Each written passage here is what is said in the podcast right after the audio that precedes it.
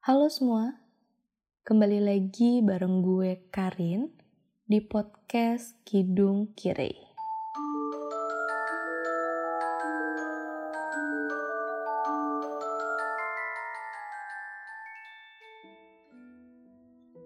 Hari ini gue bakal nemenin kalian dengan cerita horor yang berjudul Perjusami Tak Terlupakan.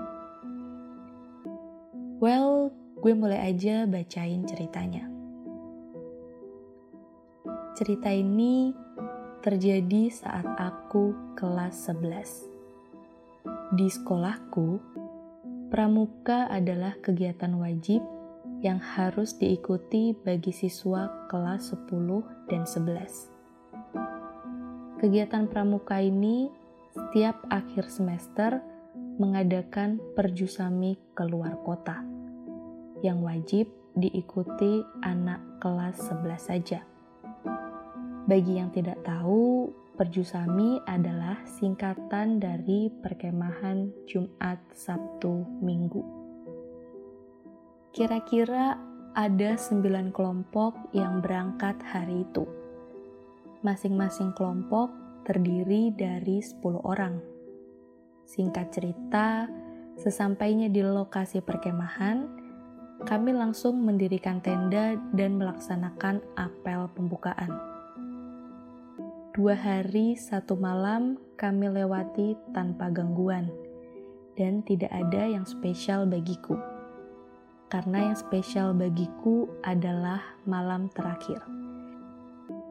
Malam terakhir adalah malam api unggun, dan setiap kelompok akan menampilkan pertunjukan kesenian. Tapi di malam terakhir itu, kejadian yang kami semua tidak inginkan akhirnya terjadi.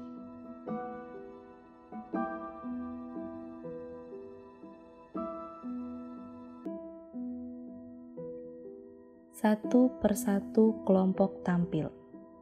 Sampai saatnya, salah satu kelompok tampil dengan membawakan tarian tradisional yang diiringin musik-musik zaman dulu. Musik ini diputar melalui handphone yang tersambung ke speaker.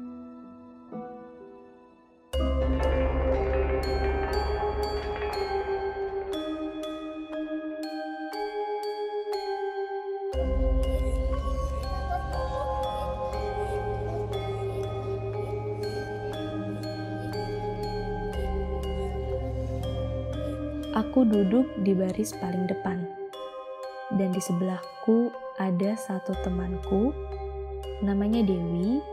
Selama pentas tarian Jawa ini berlangsung, Dewi diem aja dan nyender terus di bahuku. Pikirku saat itu, mungkin Dewi kecapean karena dari kemarin kita selalu berkegiatan.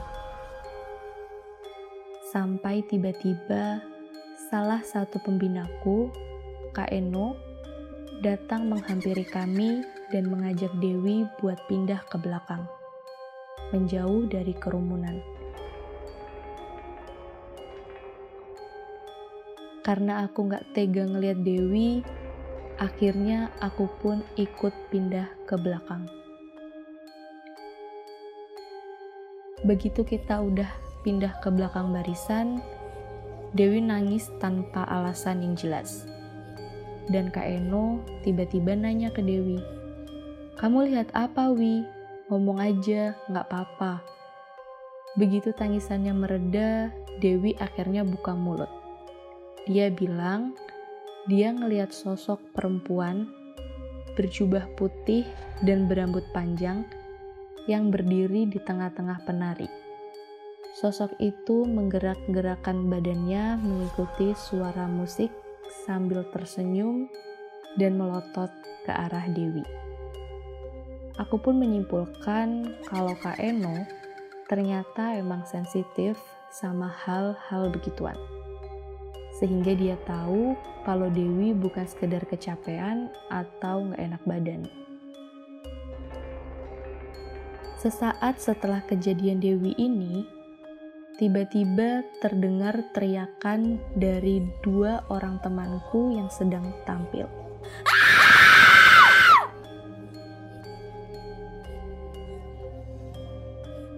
Ternyata mereka lagi kesurupan.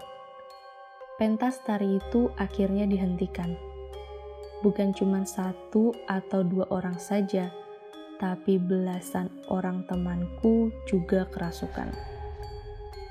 Suasana seketika berubah menjadi heboh dan menakutkan.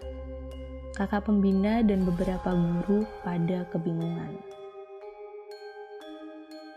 Kakak pembina dan guru-guruku sibuk menangani teman-teman yang kesurupan. Ada yang menelpon penjaga wilayah itu untuk meminta dipanggilkan ustadz, kiai, atau dukun. Sementara yang masih belum kena diminta untuk berkumpul di tempat yang lebih terang, dekat pintu keluar. Beberapa saat kemudian, Dewi mencengkeram tanganku dan berteriak, "Pergi kalian semua! Jangan mengundang mereka untuk datang ke sini. Kalian tidak akan mampu. Seketika itu aku tahu Dewi juga kesurupan.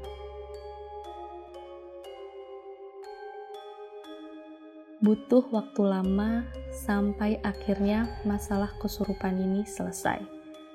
Setelah itu, kita semua barulah paham kalau gangguan ini terjadi karena musik yang dijadikan iring-iringan penari, yang konon katanya adalah undangan pesta untuk mereka.